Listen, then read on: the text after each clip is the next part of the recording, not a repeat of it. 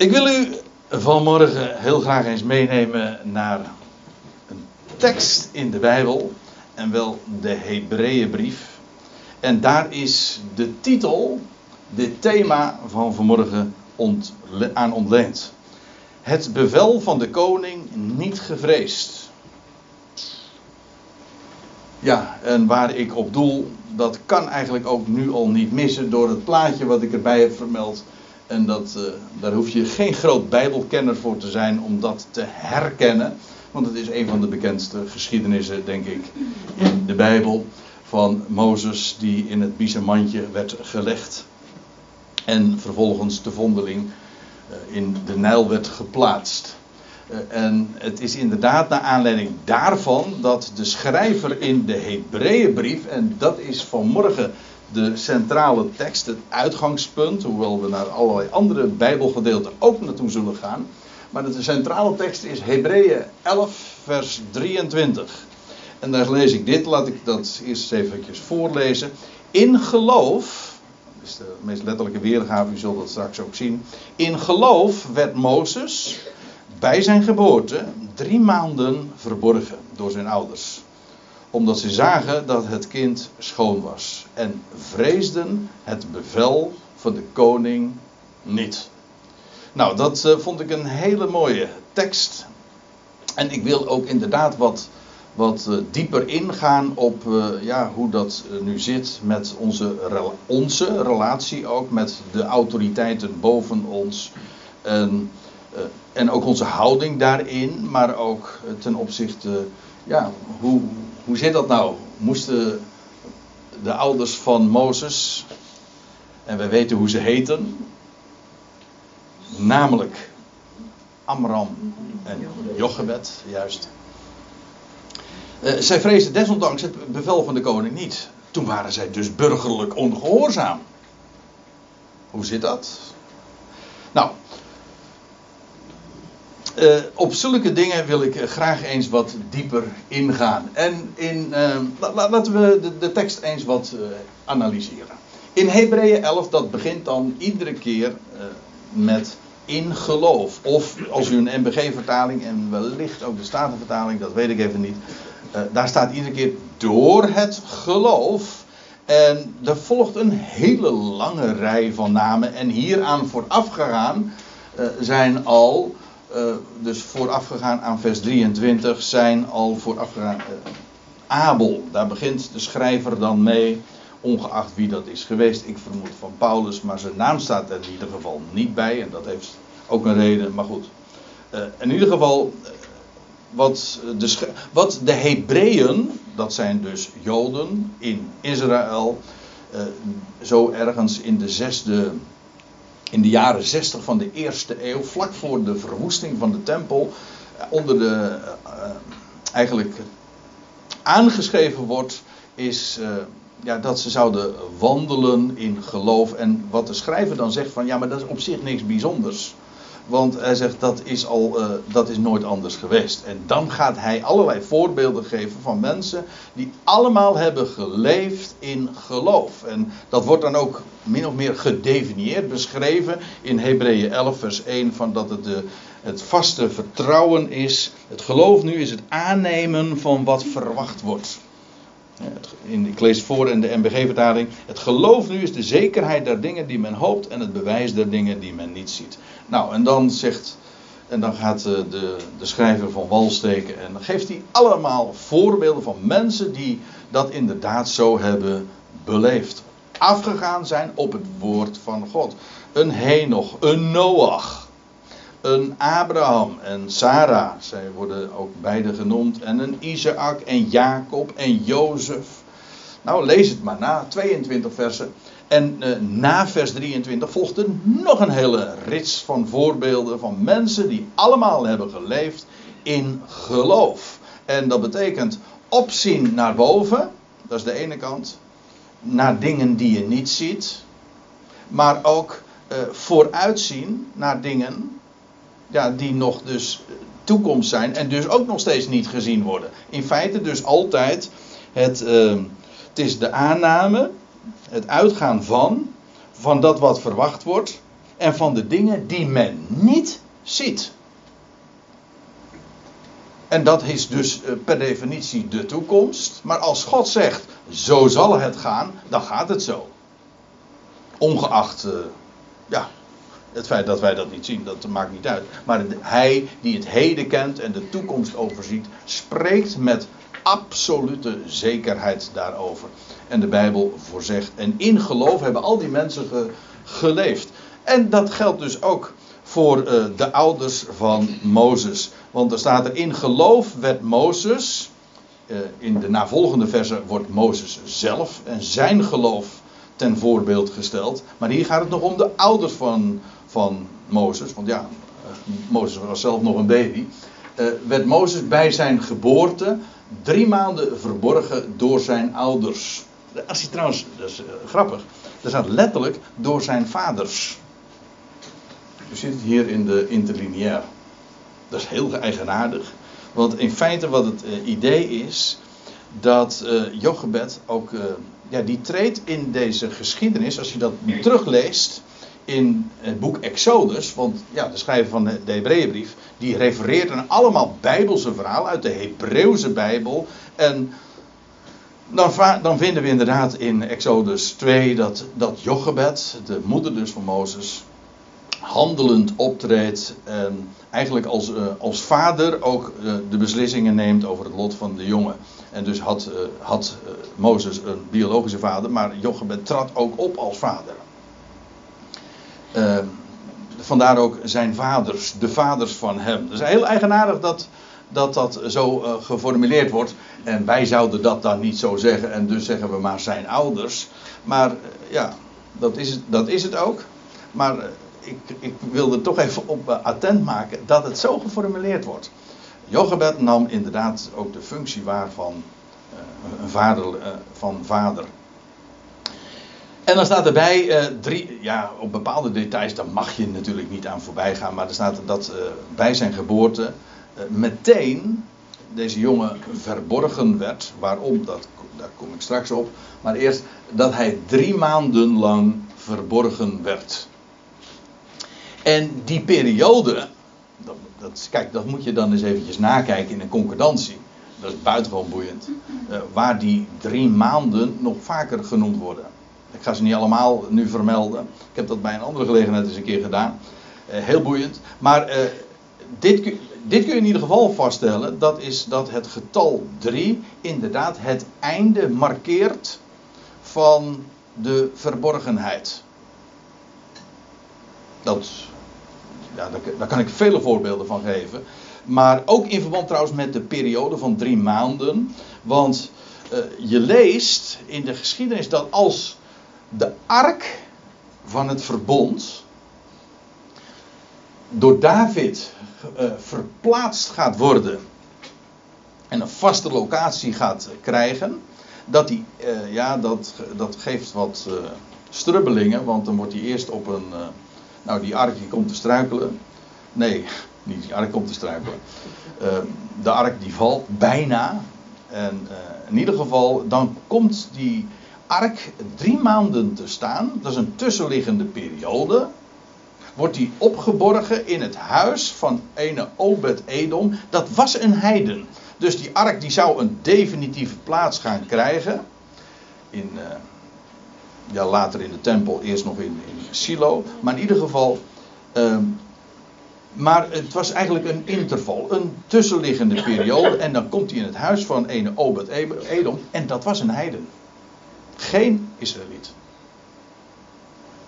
En ja, waar ik uh, op wijs, ja, zonder dat nu verder allemaal toe te lichten. Het spreekt inderdaad van de huidige tussenliggende periode, tussenliggende tijd. Waarin uh, waarin het heil nu naar de natieën gaat en daar woont God nu verborgen. En uh, uiteindelijk daarna uh, krijgt het uh, de ark alsnog een definitieve plaats. Je leest ook van Maria dat ze de eerste drie maanden van haar zwangerschap bij Elisabeth verkeert. Dan is zij ook weg van huis en dan is, bevindt ze zich bij haar tante. Nou ja, daar wilde ik er eventjes bij laten. Ik, ik, ik, ik zeg het eventjes. Niet eens zozeer om nu gaan, te gaan toelichten waar dat allemaal van spreekt. Eén ding moet duidelijk zijn: het heeft iets met verborgenheid te maken en het einde van de verborgenheid. Je vindt het op nog meer plaatsen. En ik zeg eigenlijk, wat ik nu naar voren breng is, let op zulke details. Dat staat er natuurlijk niet zomaar. Ja, daar zijn het de schriften, de woorden Gods voor. Dan nog iets. Want eh, Mozes werd dus in geloof, dat is belangrijk.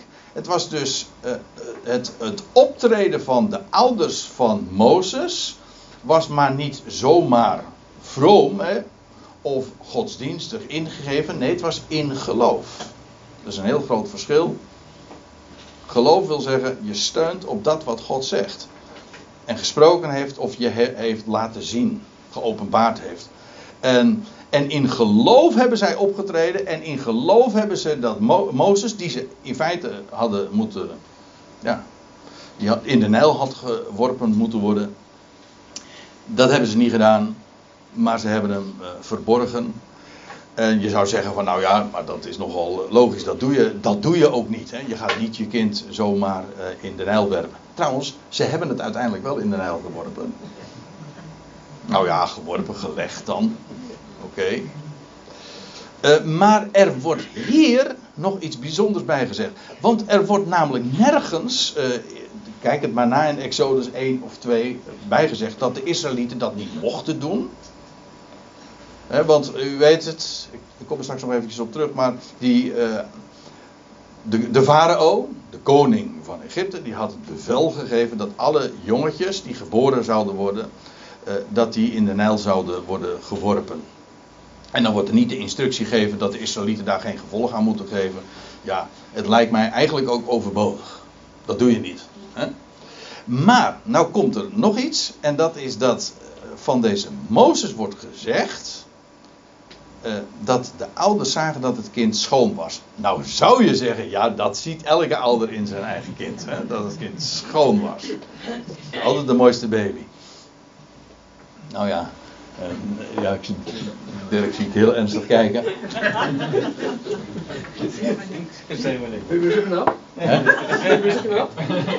Even voor de goede orde, Dirk is mijn broer. Mijn anderhal, die is anderhalf jaar ouder, dus ongeveer in verhouding Aaron uh, Mozes, zeg maar.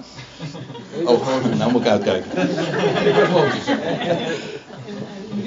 En, en, en, nou ja, nou, laat ik nou deze anekdote. Dit is wel nou, nou, ik heb nu dezelfde aanzet gegeven, dit was niet gepland. Maar nou, zal ik het, nou moet ik de anekdote even, verder vertellen.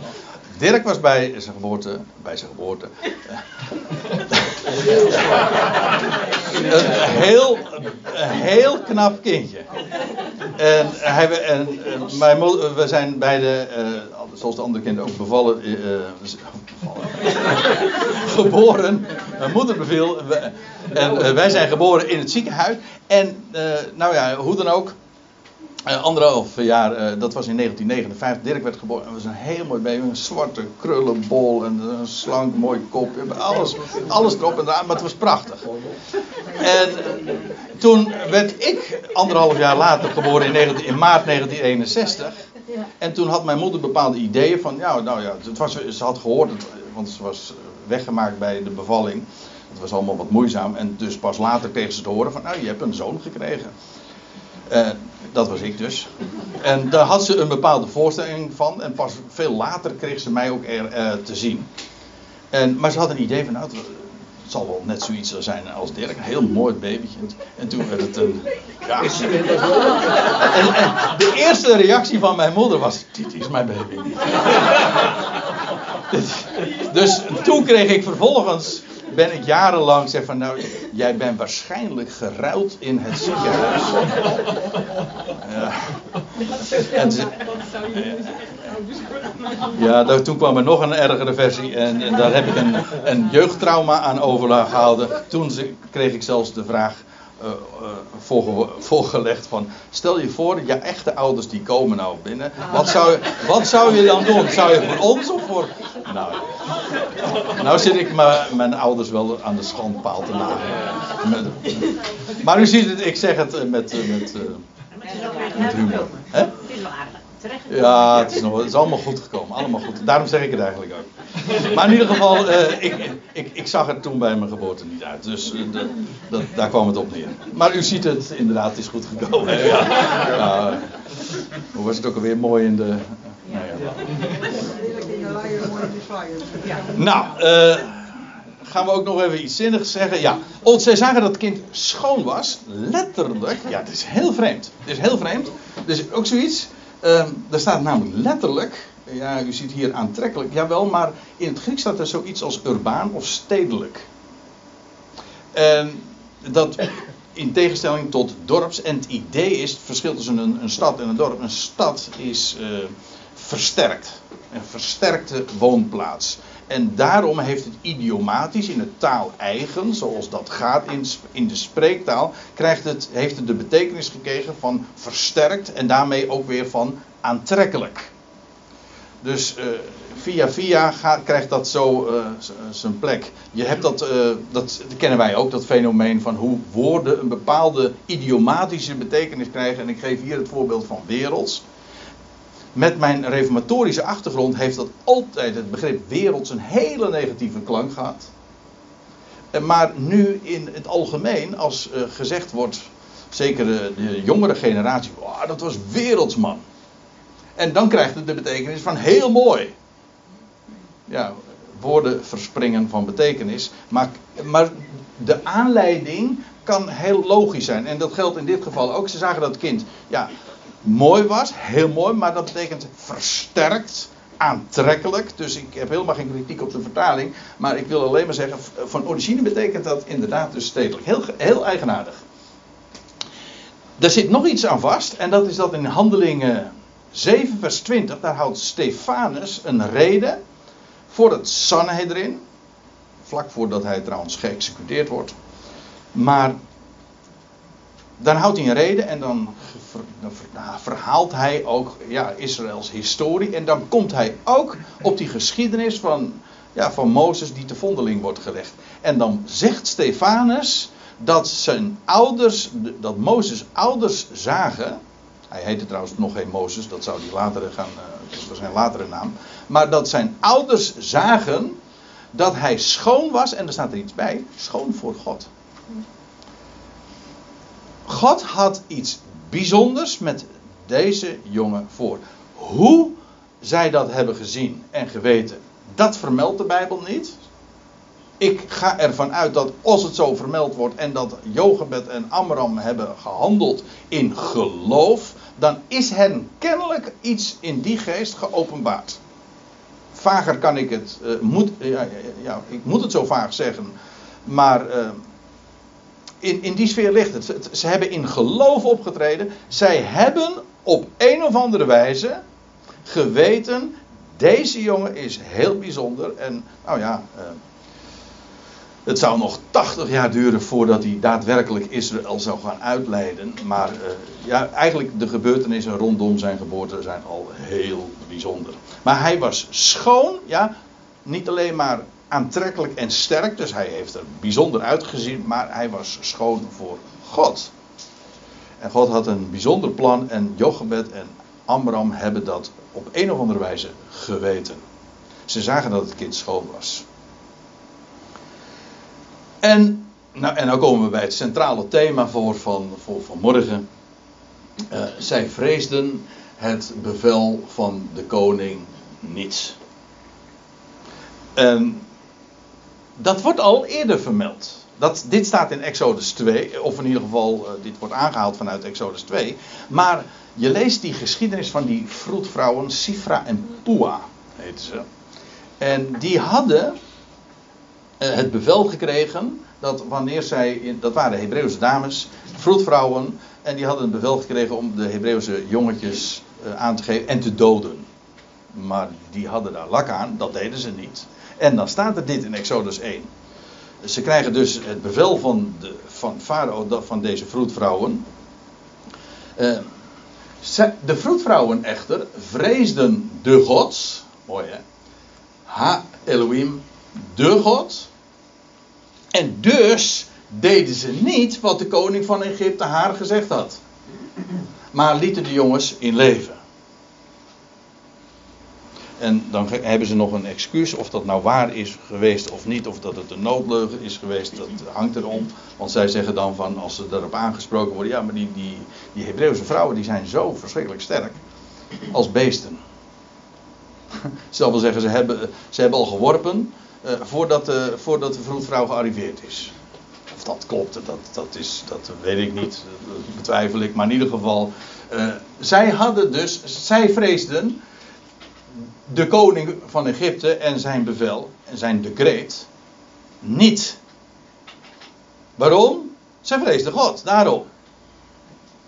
En ja, en dat brengt ons op een heel belangrijk punt. Ik ben de laatste maanden daar nog eens een keer op geattendeerd.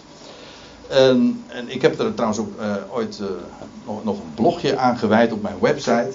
En ik denk dat het heel goed is om dat verschil onder ogen te zien.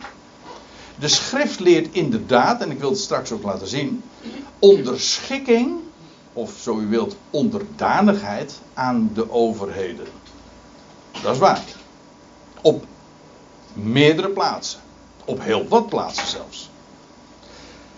Maar nergens, en wees je bewust van dat onderscheid, nergens lees je in de Bijbel dat een mens de overheden per definitie zou gehoorzamen.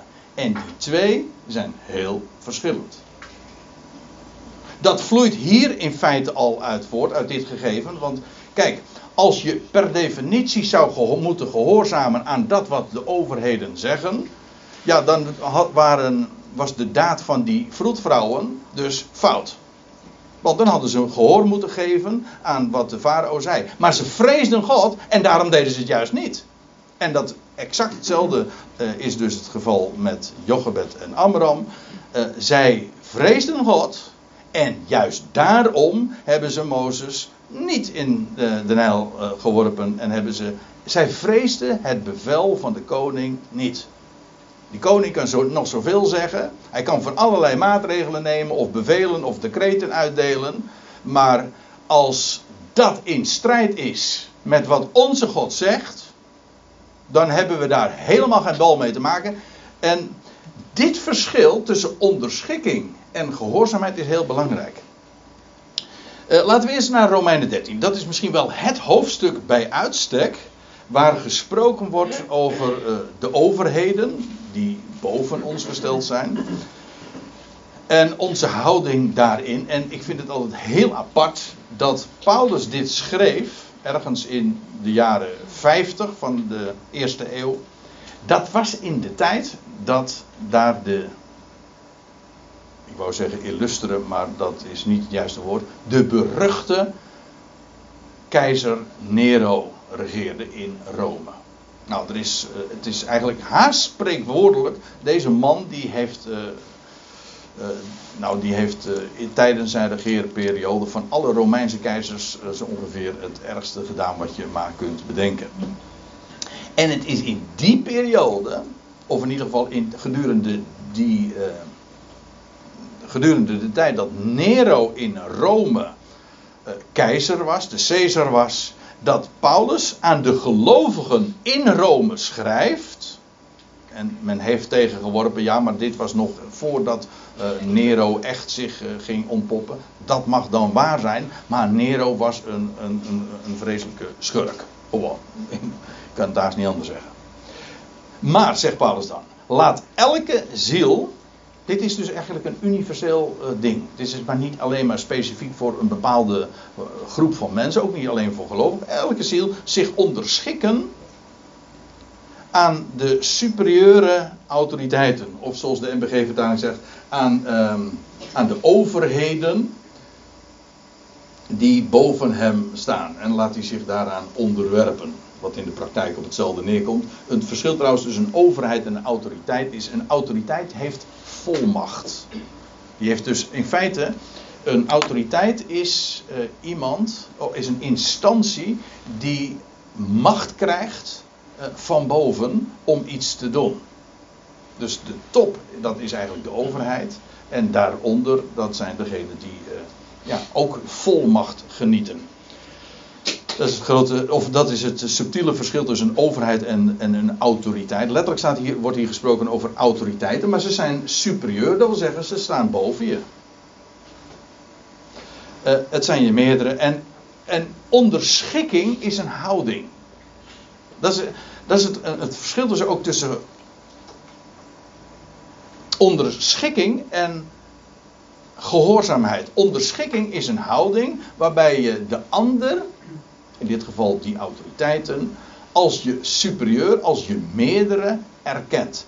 Hij staat boven mij, of zij als instantie staan boven mij. Dat erken je en je onderschikt je daaraan. Dat is een houding. Gehoorzaamheid is niet zozeer een houding, het is een actie. Het is iets wat je doet of niet doet. Als iets verboden wordt en je gehoorzaamt, dan doe je het niet. Als je, als je iets geboden wordt te doen en je, en je gehoorzaamt, dan doe je dat dus. Dat is een actie. Het ene is, heeft te maken met een houding die je aanneemt. Het andere is een specifiek commando wat je opvolgt. Nou, dat verschil is elementair. Want die superieure autoriteiten, om zo te zeggen, degene die boven je staan, erken je, je onderschikt je aan hen. Zelfs als zij iets vragen wat jij niet kunt doen, dan nog erken je ze als je meerdere. Dus het is, uh, het is uh, geen revolutie uh, die Paulus predikt. Integendeel, altijd onderschikking. Paulus zegt er trouwens nog dit, dit bij. Want er is geen autoriteit dan onder God. Trouwens, er staat niet letterlijk, zoals de MBG-vertaling zegt, dan door God, maar onder God. En die er zijn, zijn verorderd, verordend onder God. Met andere woorden, ook die autoriteiten, die hebben ook maar macht gekregen met recht van God zelf. Vandaar ook het woord volmacht. Ze krijgen het ook maar. Zij zijn dus niet uh, de, uh, degenen die het allemaal voor het zeggen hebben. Nee, de macht die zij uitoefenen, krijgen ze van wie? Nou, van God zelf. Ze zijn onder God. En God is degene die ze verordent of gesteld of gezet. Uh, hier staat gezet zijnde. Dus neerzet. En dat is wat je op vele plaatsen uh, aantreft. Hè. God zet autoriteiten in. Hij verleent ze ook volmacht. Net zo goed als dat hij die volmacht ook weer kan en uh, daadwerkelijk ook intrekt. Uh, ik neem u mee naar een, een tweetal plaatsen. Daniel 4. Daar, uh, dat is een mooi voorbeeld trouwens. Want dat is Daniel, die daar trouwens ook een superieur was. Een onderminister. In het rijk van Nebukadnezar. En u weet hoe dat gegaan is met Nebukadnezar. Trouwens, Daniel had ook heel veel ervaring met burgerlijke ongehoorzaamheid. Dat was trouwens al bij koning Belshazzar. Dat, dat is trouwens Daniel 6. Eh, dat ze dan ja, via een, uh, een complot. Uh, wordt er, uiteindelijk wordt het zo gemaakt dat Daniel niet meer zou mogen bidden tot de God die zijn huis heeft in Jeruzalem. Richting, met zijn gezicht richting het oosten. Nee, richting Jeruzalem. Dat was. Hij was. Nou ja. Laat maar. In ieder geval met zijn gezicht inderdaad richting Jeruzalem. En dat kreeg Daniel te horen, maar ja, dat kon Daniel natuurlijk niet uh, gehoorzamen. Dat kan hij helemaal niet. Hij, hij heeft één God. Trouwens, de vrienden van Daniel hadden daar ook ervaring mee, maar dat was toen inderdaad tijdens het regime van Nebukadnezar, eh, dat, uh, dat zo'n enorm beeld daar in Babel laat neerzetten en dan moest iedereen buigen. En die drie vrienden, die zeiden van, dat doen wij niet. En die bleven gewoon staan. Zij vreesden, ook zij vreesden het bevel van de koning niet. En ze waren gewoon ongehoorzaam. Ja, als, als ik het zo zeg, dan denk je van ze rebelleerden. Nee, ze rebelleerden niet. Ze vreesden juist God. Het is in feite geen daad van rebellie. Het is juist een daad van onderschikking aan God. Hij is de, degene, de overheid, hij bepaalt. En daarom doe ik bepaalde dingen niet die lagere overheden, per definitie, al die overheden hier op aarde zijn per definitie, ja, dat zijn, die hebben volmacht gekregen. Ja. Nou, want dan staat, er, dan staat er op een gegeven moment dat Daniel tegen koning Nebukadnezar zegt, opdat de levenden mogen weten dat de Allerhoogste, mooie term in dit verband, er, hoeveel hogeren er ook mogen zijn, maar er is maar één Allerhoogste overtreffende trap enkelvoud. De hoogste, maar er is ook maar één. Opdat de levenden mogen weten dat de Allerhoogste macht heeft over het koningschap der mensen. Dus wie er ook maar regeert. En dat geeft aan wie hij wil. En dan vind ik, dat staat mooi. Uh, ja, zelfs de laagste onder de mensen, de nederigste, dat zou je als een kwalificatie kunnen opvatten, maar er staat letterlijk de laagste onder de mensen. Ik bedoel ook inferieur. Gewoon degene die helemaal niks voorstelt. Nou, maar zelfs de laagste onder de mensen daarin aanstelt. Wij maar denken dat uh, het altijd de beste zijn, het, het hoogste, de, het superieure, zeg maar, dat uh, God een plaats geeft. Hè? Weet je wat? Nee, kijk, ik zou zeggen, kijk om je heen. Dat is, zo werkt dat niet. Nee, zelfs de laagste onder hen geeft hij daarin een plaats. En Nebukadnezar heeft die les ook moeten leren. Dat was trouwens in deze geschiedenis ook van Daniel 4. Want wat lezen we? Dat, dat Nebukadnezar inderdaad gedurende zeven jaren, zeven tijden. gewoon een beest werd. Ja, hij ging, hij ging zelfs gras eten als, als, als de runderen. Zij, hij raakte, staat zijn verstand kwijt. Inderdaad, na zeven tijden werd hij weer hersteld. Een hele bijzonder ding. Maar goed, uh, Nebukadnezar. En dat is trouwens een heel mooi voorbeeld hoe God inderdaad de laagste onder hen, zelfs een beest, tussen aanhalingstekens, die zet hij gewoon weer op zijn plek. En Nebukadnezar dacht heel wat van zichzelf. En God zegt, nou, ik ga jou een toontje lager laten zien. En dan gebeurt er dit. En wij denken van dat er van alles nodig is om een mens een toontje lager te laten zien. En dat is niet zo. God heeft dit nodig. En een mens is helemaal nergens meer. Je hoeft maar hier één adertje te springen. En je bent je verstand kwijt. En dan kun je hele grote bakkers hebben.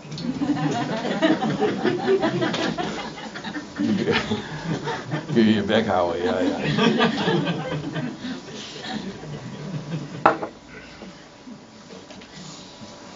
Dat is geen uh, taal voor een premier hoor. maar ja, uh, begrijp hoe het werkt. God is degene die mensen aanstelt. En dat wordt tegen Daniel gezegd. Nou, ik heb er nog eentje. Die wil ik ook uh, niet onvermeld laten. Hij, dat is prachtig hoe, hoe in Jezaja 40 God ja, als God wordt neergezet, als beschreven. voor wie de, de natieën een druppel aan de emmer zijn. Een stofje aan de weegschaal. Het stelt echt helemaal niet. Al die miljarden mensen, het is een stofje aan de weegschaal. En we denken dan, oh man, wat groots en wat indrukwekkend. En de Heer zegt. En weg. Dat, is, dat, zijn de, dat zijn de verhoudingen. We hebben het over de Allerhoogste, ja. En hij, zegt Jezaja 40 dan, vers, vers 23. Hij die hoogwaardigheidsbekleders overgeeft tot ze niet meer zijn. En de regeerders van de aarde maakt als chaos. Tot ijdelheid uh, vernederd of zoiets staat er geloof ik in de MBG-vertaling. En staat erbij, nauwelijks zijn zij geplant Nauwelijks zijn zij gezaaid. Dit zijn, is, zijn agrarische termen. Dat je iets gewoon neerzet als een plantje of je, je zaait het. En het is nauwelijks opgekomen. Nauwelijks schiet hun stek wortel in de aarde. Of hij, ja, dat is de, dat is de terminologie, de, de metafoor. Of hij blaast te midden van hen en ze verdorren en een hevige storm neemt ze op als stroom. Weg. Hoogwaardigheidsbekleders. Dat zijn de verhoudingen. En ze hebben een positie. En God zegt ook van onderschik je. Elke ziel zou je zich onderschikken aan degene die boven je gesteld zijn. Dat, daar hebben we heel veel moeite mee. Wij, wij hebben een, eh, in onze, al, sinds een paar eeuwen een democratische mindset. Wij denken dat het volk zijn, zijn, uh, de overheden uitkiest. De Bijbelse gedachte is: gezag komt altijd van boven. Niet van beneden, niet het volk. Nee, God zelf doet dat. Dat is trouwens ook een. Sommige mensen denken dat je uh, dat vinden dat uh, eng. Of in ieder geval die denken van, ja maar dat, dat is toch een voorrecht om dat te mogen doen. Ik, weet je wat ik een voorrecht vind? Dat het allemaal van boven geregeld wordt. Dat vind ik een voorrecht. Dat is dus niet mijn pakje aan. Dat is allemaal overgegeven. God, God stelt de mensen aan. Nou ja. Dat. Dat betekent ook, en ik neem, het is de vierde schriftplaats, die wil ik ook uh, niet onvermeld laten. Dit is uh, Handelingen 5 en dit is een geschiedenis dat je leest dat uh, Petrus en Johannes worden opgepakt. Terwijl zij op het tempelplein namelijk predikten en ze hadden een groot gehoor. Nou, het Sanhedrin was dat een doorn in het oog. De, de regering, de religieuze regering van, van daar in Jeruzalem. En hen wordt verboden nog op te treden in de naam van Jezus. En te spreken over hem en zijn opstand. En dat wordt tegen Petrus, en Petrus als woordvoerder, die zegt dit. Maar Petrus en de antwoorden en de apostelen zeiden: Men moet God meer gehoor geven dan mensen. Dat doen we niet. Dat kunnen we trouwens niet eens. Hij, hij motiveert dat nog nader. Je zou dat eh, moeten lezen in zijn hele verband. Maar eh, de, de, de verhoudingen zijn heel duidelijk. En hier zie je opnieuw weer een voorbeeld dat onderdanigheid wat anders is dan gehoorzaamheid. Onderschikking, ja. Dat wil zeggen, degenen die boven je gesteld zijn, die blijven boven je gesteld. Je bent niet revolutionair bezig door hen van hun troon te stoten. Dat is revolutie. Dan onderschik je je niet aan hen. Nee, je erkent ze wel.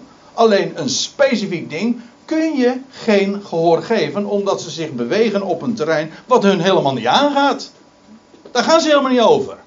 En jij, en, en als, kijk, als ze tegen je zeggen van, je mag de Bijbel niet meer lezen.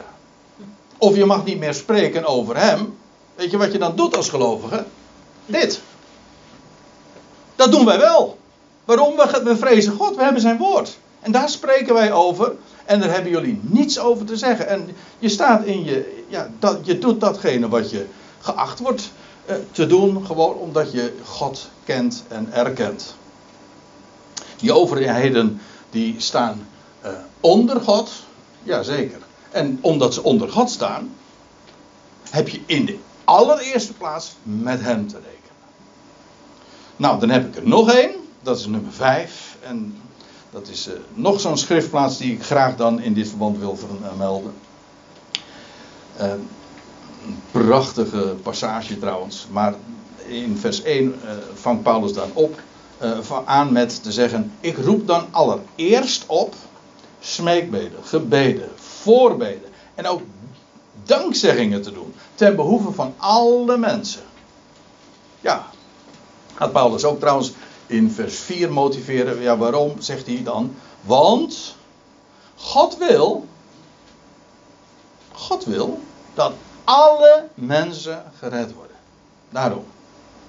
En daarom bidden we voor hen. Maar we danken ook voor hen, want God wil dat al die mensen al die miljarden mensen gered worden. Nou weet ik wel dat het heel evangelisch is om te zeggen: ja, dat kan God wel willen, maar als een mens dat niet wil, dan gebeurt het natuurlijk niet. Hè? Nou, dan heb je dus nog geen idee van God, hè? Want God wil niet alleen maar dat alle mensen gered worden. Maar als je eventjes doorleest, niet in, en dan kom je in 1 Timotheus 4 uit, dan zegt Paulus ook gewoon ronduit. En God, en Paulus zegt, Hiertoe arbeiden wij en worden we gesmaad. Omdat wij onze hoop hebben gevestigd op de levende God. Die een redder is van alle mensen. Speciaal van gelovigen. Die hebben een bijzondere positie. Die zijn, dat zijn eerstelingen. Maar hij is een redder van alle mensen. En dat vertellen we tegen iedereen. En als mensen zeggen van dat mag je helemaal niet vertellen. Anders hang je, dan wordt je kop eraf gehaakt. Ja, ik kan het netter zeggen, maar Nou moet ik zeggen, uh, is wel, dat is ook een beetje bravoer hoor. Want ja, als, als, als dat echt zo is, als mensen zeggen van ja, maar dan, haak je, dan wordt je eh, hoofd eraf afgehakt, dan bevrees je dan nog steeds niet het bevel van de koning. Dan wordt het toch wel linker soep, hè? Kijk, wij leven natuurlijk nog, laten we wel wezen, we, zitten wel te klagen over bizarre maatregelen die genomen worden en zo. En we, hebben, we hebben zo daar onze gedachten over. En ik wil daar eigenlijk minimaal uh, dingen over zeggen nu, want dat was mijn insteek niet zozeer. Wel een aanleiding, maar niet wat ik naar voren wil brengen. Het gaat niet om opinies. Maar uh, we leven natuurlijk nog wel in hele uh, we hebben nog zo'n enorme vrijheid, dus we moeten het ook weer niet overdrijven eh, dat, het, dat het allemaal nu zo moeilijk is.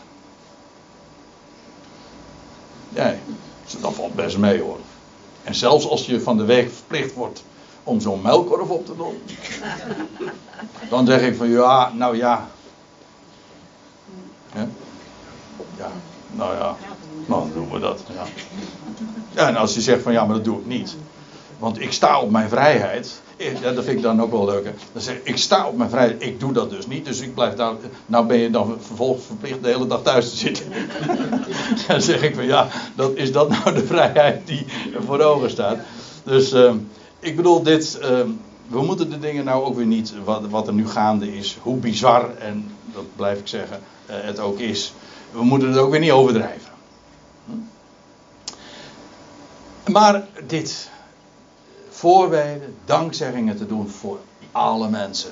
God denkt wijds, groots, universeel. Hij heeft de hele mensheid op het oog en hij brengt heel de mensheid daar waar hij hebben wil, op zijn tijd en op zijn wijze. En daarom kunnen we ook danken voor alle mensen. Alle mensen. En er is geen verschil. Ja, zelfs degene die, die het helemaal niet gunt, hè, naar de mens gesproken dan. Nee, maar God gunt het wel. En als God dat wil, en dan zegt Paulus, leuk hè, dat is 1 Timotheus 2 vers 5. Ja, ik heb het nu niet op het scherm of eh, in de PowerPoint verwerkt. Maar er staat, want, God, want er is één, nee, er staat, uh, want God wil dat alle mensen gered worden. En komen tot besef van de waarheid. Want er is één God. Vergis je niet? Er is maar één God. Er is er maar één die de dingen bepaalt. En als hij iets wil, dan gebeurt dat. Stel je voor dat uiteindelijk de mens het voor het zeggen zou hebben. Ja, dan zouden er dus uh, op dit moment zo'n 7,8 miljard uh, goden zijn. Nee, zegt Paulus. Er is één God. Er is er maar één die dat allemaal in handen heeft en beslist en regisseert. Maar ik, het, vers, het gaat verder. Want Paulus zegt dan: Ik roep dan allereerst voor alle mensen dankzegging en voorbeeld te doen. En dan zegt hij erbij: Ten behoeve van koningen en allen die in superioriteit zijn. Wat vreemd misschien om dat zo weer te geven, maar of die in de hooggeplaatsten, zegt de MBG-vertaling. Dus voor alle koningen en, en ongeacht hoe, hoe, ze ook maar heten, mogen allen die superieur zijn, die boven je staan. De, de boven ons gestelden. En wie dat dan ook is, dat is niet onze zaak. Wij kiezen ze niet uit. Ze staan onder God. En als hij wil van uh, nu is het mooi geweest, dan, dan blaast hij en dan, uh, nou, dan zijn we daar ook weer vanaf. ja. En als hij wil, ja, maar nee, zover is het nog niet. Nou, dan, uh, kijk, en dan staat erbij, dit is de motivatie, die is mooi. Opdat wij stil en rustig ons leven zouden doorbrengen. Nou is dat heel dikwijls verkeerd gelezen. Namelijk, wij bidden voor de overheden. Waarom? Oh, voor de hooggeplaatsten. Opdat zij ons uh, met rust laten. Dus als, uh, als we dan niet vervolgd worden, zeggen we nou dan, en, en als, als we hier in vrijheid kunnen leven, en dat kunnen we relatief gezien nog, nog behoorlijk. Hè? Ik weet niet hoe ik het moet zeggen, want Ton denkt daar misschien wat anders over. Maar uh, nee, het is niet dat zij ons met rust laten. Wij laten hen met rust. Wij hoeven onze stem niet te verheffen. Wij hoeven niet naar het Malieveld. Wij hoeven niet met spandoeken te. Wij hoeven geen petities te ondertekenen. Wij leven gewoon stil en rustig. Want het woord stil betekent hier inderdaad: je houdt je mond. Betekent niet dat je met rust gelaten wordt. Betekent dat je je mond houdt. Kan ik bewijzen, dat doe ik nu niet. Maar kijk maar eens naar welk woord hier gebruikt wordt. Um, en, en, uh, hoe, en waar het nog meer gebruikt wordt. Dat betekent inderdaad, je houdt je, mond, je, je, houdt, je houdt je stil. Dus het is niet dat wij met rust gelaten worden, ik kan niet genoeg benadrukken. Wij houden ons stil en rustig, dat wil zeggen in de politieke zin van het woord. Wij bemoeien ons niet met die dingen die boven ons. Dat, dat, dat doen zij. En als je zelf in die positie geplaatst nou oké. Dat kan ook. Dat je een bepaalde positie daarin hebt. Maar wij als gelovigen in het algemeen, wij stellen ons gewoon. Uh, wij bidden en bedanken voor de koningen en de hooggeplaatsten. En, we laat, waar, en dat betekent, we houden gewoon ons mond. Opdat wij stil en rustig ons leven zouden doorbrengen. En dat is echte. Ja, dit vind ik echt rust, vrede. En we kunnen dat gewoon allemaal overgeven aan de God die overheden plaatst. En we danken daarvoor. En hij heeft de dingen in handen. En dat is ons pakje aan niet. Kijk, dus dat vind ik nou ook weer zo'n goed bericht. Er wordt gewoon een, er wordt, uh, een last van onze schouders op, uh, afgenomen. De hele politieke constellatie en hoe het allemaal gaat, dat is niet ons pakje aan. Wij hebben een stil, we leiden een stil en rustig leven. Ja. En ja, dat is inderdaad ook uh, dat uh, maximaal inschikkelijk. Paulus zegt in, uh, in Filippenzen 4, vers 5. Helaas staat in de NBG-vertaling van uw vriendelijkheid zij alle mensen bekend. Maar dat, woord vriendelijkheid is een ander woord. Er staat letterlijk om uw inschikkelijkheid zij alle mensen bekend. Inschikkelijk wil zeggen dat je je schikt. Ja, niet dat, dat je er schik in hebt. Dat kan ook nog. Dat vind ik ook wel een mooie. Dat je er schik in hebt. Maar inschikkelijk wil zeggen dat je er. Je schikt je in de dingen. En dat betekent ook dat je. Kijk, dat is net zoiets. Je hebt een hele rij uh, zitplaatsen. En dan zit je daar allemaal eh, comfortabel. En dan komt er, komen er ineens twee mensen bij.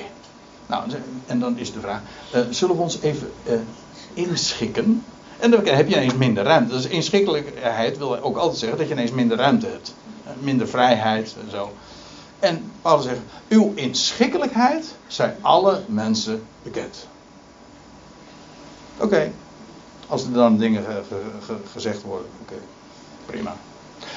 Heeft dat dan geen grens? Jazeker. Ja, dat heeft wel een grens. Want. Uh, nou, Paulus zegt het hier zelf dat wij ons leven zouden doorbrengen, stil en dus in alle eerbied en eerbaarheid. Dat is ook een criterium. Eerbied, godsvrucht staat er in de MBG-vertaling. Dat betekent eigenlijk letterlijk zoiets dat je eerbied hebt, vrezen hebt voor de God. Dat is godsvrucht. Uh, Gods vrucht heeft niks te maken met vrucht, een appel of een sinaasappel of zo, of met fruit. Nee, het heeft te maken met, uh, het is, komt van het Duits, furcht, betekent vrezen. Gods vrezen. Dat is, uh, wat wij, wij vrezen, in de zin van hebben ontzag voor de God. En eerbaarheid, waardigheid. Zo leven wij. Wij leven ons leven stil en rustig. Eh, zonder kabaal te maken naar de politiek en wat zij allemaal moeten doen. Dat is onze zaak niet. En in alle eerbied en, uh, eerbied en eerbaarheid. Zo leven wij ons leven. En inderdaad, als er dan dingen gevraagd worden die wij niet kunnen doen, of die in, waardoor onze leven in eerbied en eerbaarheid in het gedrang komt, ja, dan, uh, dan hebben we daar geen boodschap aan. Echt. Dus als gevraagd wordt dat wij uh, onze ouders niet meer mogen bezoeken, bijvoorbeeld, of je asociaal te moeten gaan opstellen, en dat dat normaal zou zijn, dan om natuurlijk. Ja, daar hebben we niks mee te maken. Eerbied uh, en, en eerbaarheid. Zo leven we, stil en rustig, geen revolutie, maar we, trekken gewoon zo ons spoor. En, en ja, Nou, kijk, dat, is, dat zijn de lijnen die, uh, die je dan tegenkomt als je de, ja, de Bijbel zo doorbladert. En uh, ja, ik wil, nog, ja, ik wil tenslotte nog, die kan ik niet nalaten. Het is eigenlijk een beetje een zijspoor. Maar uh, beschouw het als een soort van dessert. Een dessert. Ja, de, dessert, of wat is het? Een dessert. Dessert. Dessert, de, deserteren is weer wat anders natuurlijk. Desert. Nee, ook niet. Ja, een toetje, ja. Want, uh, kijk, dat vind ik dan zo mooi in die geschiedenis van, uh, van Amram en van Jochebed. En wat Jochebed dan doet. Want ik, ik vind dat ook wel, ik vind dat echt stoer hoor. Ik bedoel ook dapper. Dat je gewoon die weg gaat. Oké, de koning die zegt van al die jongens die moeten allemaal vermoord worden, want daar komt het op neer. ja, maar dat doen we helemaal niet. God heeft een bijzonder plan met, met, met dit ventje.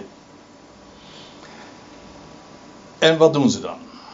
Nou, op een gegeven moment, drie maanden lang, maar eh, dat ventje, dat, uh, dat was, die bleef niet stil en rustig, zeg maar. ik, tenminste, ik neem aan dat dat de reden was dat ze hem niet langer verborgen kon houden. Want ja, hou, hou het maar eens een keer geheim. Uh, dat, om, om zo'n zo klein babytje, zodat hij inderdaad verborgen bleef. Nou, met, zij kon het niet langer verborgen houden. Dat staat dan in Exodus 2. En dan staat er, en zij nam voor hem, uh, zoals het er letterlijk dan staat, een ark van papyrus. Ja, een biese mandje staat er in onze vertaling, maar er staat eigenlijk een ark. En waarom vind ik dat zo belangrijk? Uh, dit woord voor kistje of voor een mandje. Mm, ja, een kistje staat in de MBG-vertaling. Misschien staat er in de Statenvertaling mandje, dat weet ik niet meer. Maar in ieder geval, het is namelijk hetzelfde woord als de kist die Noach moest bouwen. Dit woord, dat is het woordje uh, Theba. Dat uh, woord dat komt 28 keer voor in het Oude Testament, in de Hebreeuwse Bijbel. Twee keer in Exodus 2, namelijk in verband met de geschiedenis van Noah, eh, pardon, van uh, Mozes, dat, dat mandje ge, gefabriceerd wordt. En alle andere 26 keren in Genesis 6, 7 en 8 wellicht. Namelijk in de geschiedenis van de zondvloed en dat, en dat Noach en de zijnen in de ark en, en dat, die hele dierentuin zeg maar, daar bewaard werd. In die kist. Het was eigenlijk een kist. Je zou kunnen zeggen een doodskist. Dat is trouwens helemaal een mooie. Uh, ja, voor zover een doodskist mooi kan wezen. Maar uh, het, het, was inderdaad een kist waar een dood in gelegd wordt. Ja, uh, ja, maar dat is geen probleem als je de levende God kent. Hè? Maar het is het wat, wat Jochebed doet, is ze legt. Uh, ze maakt een kist, net zoals dat Noach dat ooit moest doen en gedaan heeft. Een kist, ja. Ja, waarom? Om beveiligd te worden daar in de wateren. En in feite, nou ja, laten we het nog even doorlezen. Dan, eerst nog even iets over dat materiaal. Uh, dan staat er, ja, in de. Het is was van biezen gemaakt. Maar het, het woord wat hier gebruikt wordt, dat is gewoon papyrus. En waar is papyrus zo onbekend en wat wordt er van papyrus gemaakt? Nou, daar hoef je geen groot eh, kenner van de taal voor te wezen, want dat is gewoon waar papier van gemaakt wordt. Ja, daarom heet papier ook papier, omdat het van papyrus is gemaakt. Dat is wat het is. En, uh, maar wat is papyrus? Ja, of papier, wat, waar, waar dient dat op? Dat is een drager van het woord. Dat is wat papier is. En daarin wordt Noah, eh, nee pardon, ja, in dit geval Mozes, maar ook uh, Noach en de zijnen en alles wat beveiligd moet worden. Ja, die worden bewaard in de drager van het woord. Eigenlijk refereert dat papyrus aan de schriften. Daar wordt het woord zwart op wit neergezet. En dat is de beveiliging voor Mozes. Dus die wordt geplaatst in een kist, als ware het een doodskist, maar van papyrus. Verwijzing naar het woord dat zwart op wit is vastgelegd. Trouwens, Mozes was ook de eerste die de boeken heeft, uh, van de Bijbel heeft gemaakt of samengesteld. En de boeken van Mozes. En uh, nou ja, van uh, Jochebed lees je dan nog. En uh, zij besmeerde het, met asfalt en pek. Dat was om het water dicht te maken natuurlijk. Laat ik nu even voor wat het is. En ze plaatste de jongen daarin. En plaatste het in het riet aan de oever van de Nijl. Dan moet je ook lef hebben om dat te doen. En, maar het was in geloof dat ze dat deed. Ze vertrouwt het eigenlijk gewoon toe aan de doodswateren. Want, ja, ik zeg doodswateren, want die Nijl, dat was die rivier waar al die jongetjes in geworpen werden. Dus het was eigenlijk gewoon één groot kerkhof, die, uh, die, die Nijl, aan het worden. En daaraan, aan dat water, aan die doodswateren, net als de dood, in de dagen van Noach was, eh, waren de wateren ook doodswater en daar dobberde die kist in. Ja, maar Jochebed in geloof heeft, heeft ze Mozes in, die, in dat kistje gelegd, in die ark, toevertrouwd aan de doodswateren. Maar, en daarom heet Mozes ook Mozes, hij is daar ook weer uitgetrokken.